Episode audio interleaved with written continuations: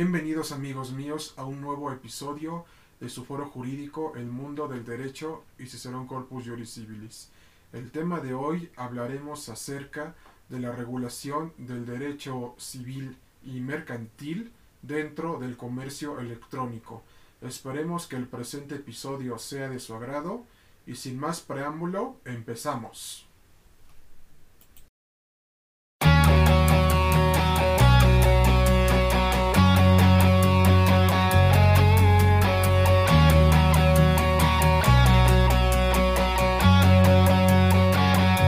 A toda nuestra comunidad jurídica y no jurídica les comentamos que el comercio electrónico surge gracias a la necesidad de ofrecer bienes y servicios y productos a través del Internet.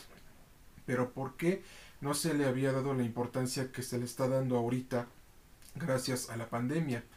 La respuesta es fácil y compleja de responder porque no se le había prestado tanta atención a este tema porque jamás se pensó que necesitáramos de esta nueva modalidad de, de compra a venta de productos y servicios para poder desarrollarnos de, un, de una manera plena, rápida y eficaz. Por lo que si ustedes se habrán dado cuenta para que tú ofrecieras un producto o un servicio debía de ser a través de los periódicos. Y vemos ya en pleno siglo XXI y que derivado de la actual situación pandémica que estamos viviendo, ya todo se vende por Internet. En este caso tenemos a las grandes empresas de comercio electrónico, Amazon, Mercado Libre, eh, Linio, entre otras, que ya los vendedores se acercan a la gente para ofrecer sus productos y especialmente ha surgido con otras industrias económicas como la abogacía en los despachos de abogados y, también eh, entre otras actividades económicas que son importantes para el sector del país anunciarse a través de estas nuevas tecnologías de la información para seguir estando vigentes y poder ofrecer sus bienes, productos y servicios. Pero déjenme decirles que en México hubo intentos de regular esta nueva modalidad de pues de vender productos y servicios dentro del Código Federal de Procedimientos Civiles y del Código de Comercio porque hubieron reformas a nuestros ordenamientos para que se regulara esta nueva forma de relacionarnos con el Internet y poder hacer relaciones contractuales y, comerciales con nuestros clientes, pero fue una regulación demasiado leve que le costaría muy caro a nuestro país, a la sociedad y al propio gobierno. Y, especialmente a todos los sectores de la economía mexicana. Porque si se le hubiera dado la importancia antes de que sucediera lo de la pandemia, no estaríamos en esta situación actual. ¿Por qué? Como ustedes verán, allá por los años 90, la Comisión Internacional de las Naciones Unidas de Derecho Mercantil a través de la CENUDMI establecieron que era necesario que el mundo se globalizara para que a través del Internet se ofrecieran esta gama de productos bienes y servicios para que la economía creciera y, y también existiera una oferta y demanda, lo cual aquí en México se hizo con el Tratado de Libre Comercio de 1994 que, eh, que algunos dicen que funcionó o otros dicen que no, pero sencillamente se logró una estabilización en la economía del país que nos hizo competir con el mercado de Estados Unidos y de Canadá. Ya posteriormente, cuando llegó la nueva negociación del TEMEC, eh, se cambiaron otros panoramas porque ya se introdujeron la, la, venta de bienes y servicios a través de plataformas tecnológicas, como ya habíamos comentado, como Amazon, Mercado Libre, Linio, entre otras, pero todo esto se dio gracias a la reforma de, de telecomunicaciones del año 2013. Entonces, em, vemos que a raíz de todos los cambios que ha sufrido nuestro país en materia comercial y en materia tecnológica, ustedes estarán preguntando cómo es posible que se hayan tenido tantos cambios y no tengamos un comercio electrónico sólido aquí en México, porque sencillamente no hay innovación tecnológica, no se apoya a la ciencia y la tecnología para que tengamos un gran avance dentro de esta materia. Entonces, vemos que para poder avanzar como una potencia y que se actualice a esta nueva modalidad de vender nuestros servicios, bienes y productos, debemos de cambiarnos el chip y decir que esta tecnología nos va a servir para vender mejor, ofrecer buenos servicios y buenos productos. Porque si no nos actualizamos a esta nueva tecnología, estaremos rezagados y viviendo en el pasado. A lo mejor ustedes son de despachos, despachos de abogados o trabajan en grandes empresas que a lo mejor ustedes ven al comercio electrónico como algo anticuado y que no se ajustaría a las necesidades de su empresa. Déjenme decirles que están en un error porque los beneficiaría mucho al anunciarse en Internet y ofrecer sus servicios por la red, porque ya es la nueva modalidad para sobrevivir ante la actual situación pandémica que estamos viviendo, ya que si no estás en estos medios, no existes. Y además déjenme decirles que el comercio electrónico ha hecho que las ventas de las empresas de, de Amazon y principalmente de Mercado Libre y Linio, entre otras, hayan aumentado y especialmente las ventas de, de la empresa Tesla que dirige actualmente Elon Musk también se dispararon como pan caliente. Entonces vemos que la actual pandemia lo que está generando es que mucha gente emprenda y especialmente que se hayan creado nuevas empresas conocidas como las startups. Las empresas startups son empresas tecnológicas que venden sus bienes y productos a través del Internet. Esto es lo que ha ocasionado el boom del comercio electrónico gracias a la pandemia del COVID-19. Pero ustedes se preguntarán, ¿y qué tiene que ver todo esto con el derecho? Tiene mucho que ver porque el derecho, al ver que ya está surgiendo esta nueva modalidad del derecho informático, es decir, una nueva rama del derecho que es conocida como el derecho informático, es necesario regular estas nuevas modalidades de compra-venta sobre bienes y productos y servicios y sobre contrataciones al celebrar contra, contratos civiles, mercantiles, en, en este caso, eh, en, este caso, por ejemplo, las, las, las compraventas en materia civil, que acuérdense que en la compra a venta, que la compraventa civil es precisamente entre particulares. Pero ¿qué pasa cuando es entre un particular y sencillamente y un, comerciante? Bueno, se, se, tienen que, se tienen que regir por el derecho mercantil. Pero si no son comerciantes, se tienen que regir por el derecho mercantil. Entonces vemos que toda esta mezcolanza de cambios tecnológicos que ha sufrido el mundo y especialmente en nuestro país, aunque estemos en pañales, nos dan a entender de que debemos de actualizarnos a esta nueva tecnología y las startups son prueba de ello. Tenemos por ejemplo Uber, tenemos por ejemplo a tenemos por ejemplo a Amazon que antes vendía libros y se expandió a un mercado global más grande.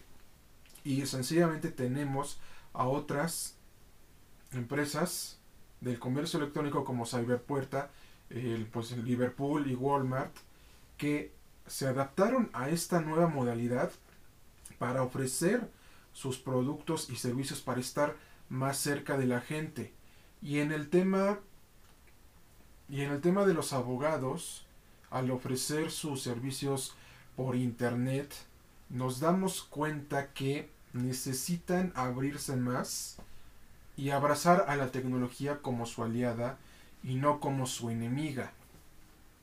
Porque si no se abren, estarán condenados al, al rezago, porque sencillamente con esa herramienta todas las firmas de abogados obtendrán grandes clientes. Pero ¿qué tienen que hacer para acercarse a ellos? Tienen que innovar la manera en que ofrecen sus productos y servicios. ¿Qué quiere decir esto? Que, que sencillamente tienen que acercarse al cliente para resolverle el problema. sencillamente tienen que innovar en mencionarle en que le van a resolver su problema y, y no pensar tanto en la manera de cobrarles. Y, yo creo que muchos despachos de abogados, litigantes y abogados nos están escuchando y, creo que concordarán conmigo, con su servidor y con nuestras revistas digitales. Y, y si no, aquí estamos para discutirlo en, en este espacio dentro de su foro jurídico. Pero hay que tener en cuenta que toda esta modalidad del comercio electrónico y derivado de la pandemia nos da a entender que debemos de actualizarnos a esta nueva realidad, porque si no nos actualizamos dentro de esta nueva realidad, estaremos condenados a estar atrasados por siempre y por toda la eternidad. Porque, porque sencillamente les, les comentamos también que el correo electrónico y especialmente las facturas electrónicas han sido el principal motor de la nueva economía para ofrecer bienes y productos y servicios porque todas estas eh, todas estas modalidades electrónicas sencillamente el legislador las sigue considerando como documentos privados, documentales privadas. Cosa que en el libro de Derecho Informático, por que, que fue editado por la editorial eh, Flores Editores, y que, fue precisamente escrito por un autor chileno, eh, y precisamente se los comento, menciona que a estos medios tecnológicos no se les debe de considerar como documentales privadas, sino se les debe de considerar como pruebas electrónicas. Y eso es en lo que nuestra legislación actual ha estado bastante atrasada. Por eso es que el Estado de México nos ha sobrepasado en, sencillamente en materia de, de justicia digital. Porque ellos tienen una base sólida que tomaron de referencia del Tribunal Federal de Justicia Administrativa para que los procedimientos fueran más rápidos. Y aquí, en el Poder Judicial de la Ciudad de México, estamos en pañales, tenemos una administración pésima en la que ni siquiera le importa avanzar y que los procesos sean más ágiles. Creo que muchos abogados, despachos de abogados y, litigantes estarán de acuerdo con su servidor, pero debemos de actualizarnos ya en esta nueva materia, en, en la nueva era de la tecnología de la información del siglo XXI.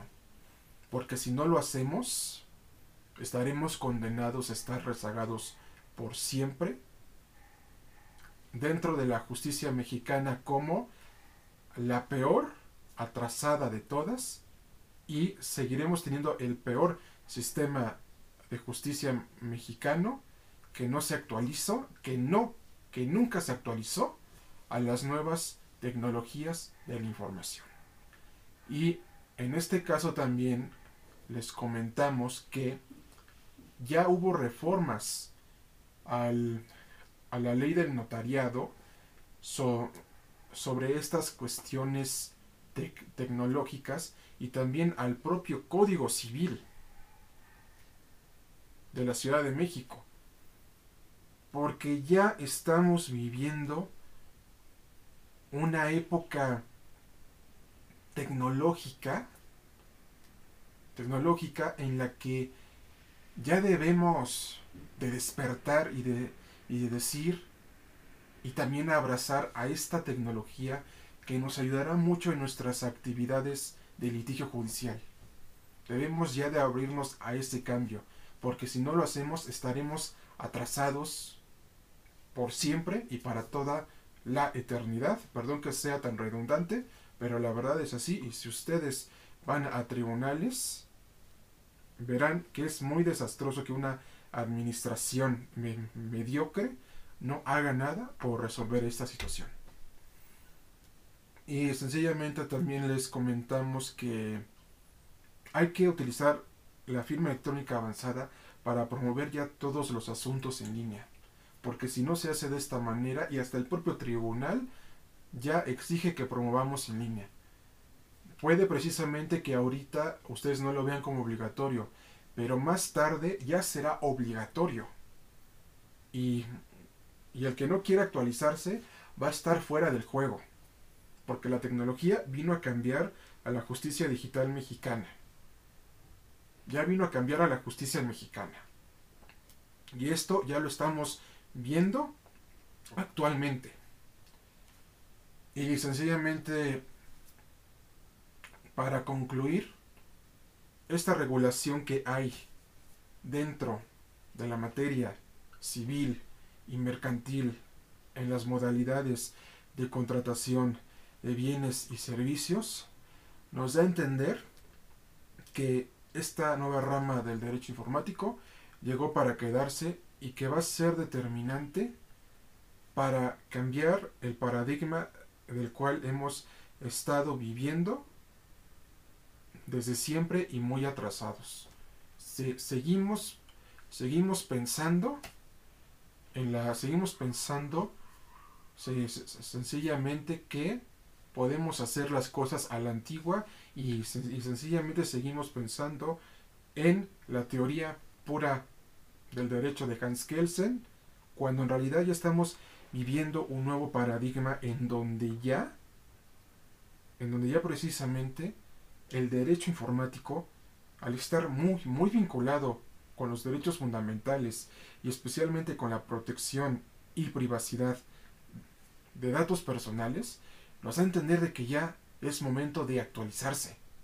Porque ya mucha gente, y muchos de ustedes abogados y despachos de abogados, y que también eh, estarán de acuerdo con su servidor, ya precisamente se utilizan tablets, celular, celulares, computadoras, eh, plataformas de podcasting, para, para que precisamente la información fluya a través de la red. Entonces, vemos que ya no debemos de estar rezagados y decirle no al cambio tecnológico. Debemos de decirle ya y aceptar el cambio tecnológico para nuestro bien porque nos va a beneficiar mucho y bastante para que nuestras actividades judiciales y, jurídicas sean más rápidas, expeditas y efectivas. Y sencillamente también les comento que ya actualmente y próximamente todos los abogados, despachos de abogados y litigantes deberán de saber del derecho informático desde el punto de ofrecer una prueba digital y tecnológica hasta ofrecer una pericial en informática. Porque este es el nuevo paradigma que estamos viviendo. Es el paradigma del siglo XXI. Y con lo que ya habíamos comentado anteriormente, la contratación en materia civil y mercantil a través de estos medios tecnológicos, lo que, lo que nos da a entender es que, sencillamente, si yo, como una persona normal y corriente, quiero contratar los servicios de un abogado o quiero comprar una casa que vi anunciada en internet por una inmobiliaria, sencillamente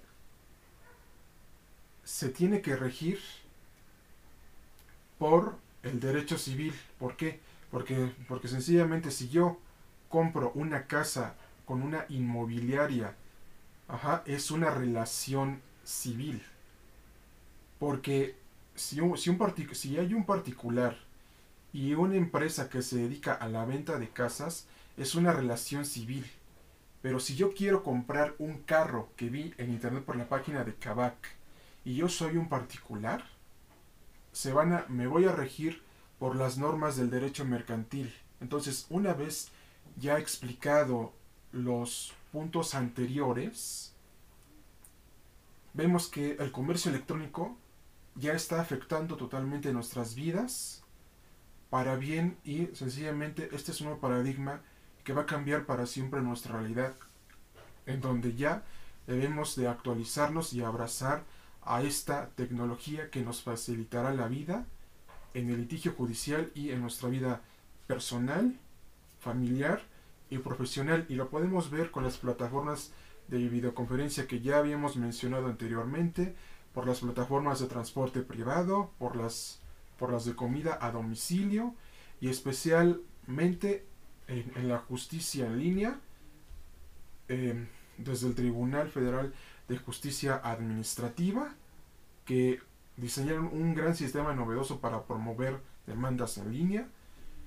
Eh, la FIREL por el propio Poder Judicial de la Federación, la FEGEM por el Poder Judicial del Estado de México, y especialmente una lástima que la Ciudad de México no se haya actualizado a este paradigma de la justicia digital cuando ya hay, cuando ya precisamente tanto el Poder Judicial de Querétaro, el Poder Judicial de México y el Poder Judicial de Guadalajara, que, ya, que ya precisamente ya, ya está dando sus primeros pasos, ya sencillamente ven que este cambio es necesario para agilizar las cosas. Ah, eh, perdón, sencillamente se hace una corrección. Tanto el Poder Judicial del Estado de México, el de Querétaro y el de Guadalajara son los que han estado más avanzados en materia de justicia digital.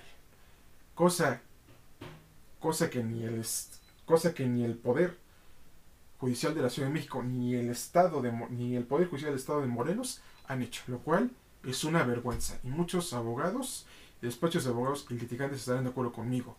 Y ya, precisamente como conclusión, debemos de abrazar esta nueva tecnología y de actualizarnos a ella, porque si no, vamos a estar para siempre como las personas que se, que se quedaron rezagados en el pasado y que, prefieren seguir trabajando en la antigua. Debemos de abrazar esta tecnología como su servidor lo había puesto en una frase.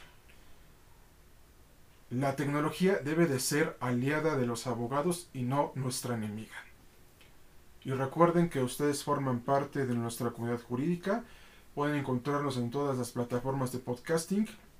Y no se olviden de sintonizarnos en un próximo episodio de su foro jurídico favorito, El mundo del derecho y Cicerón Corpus Juris Civilis.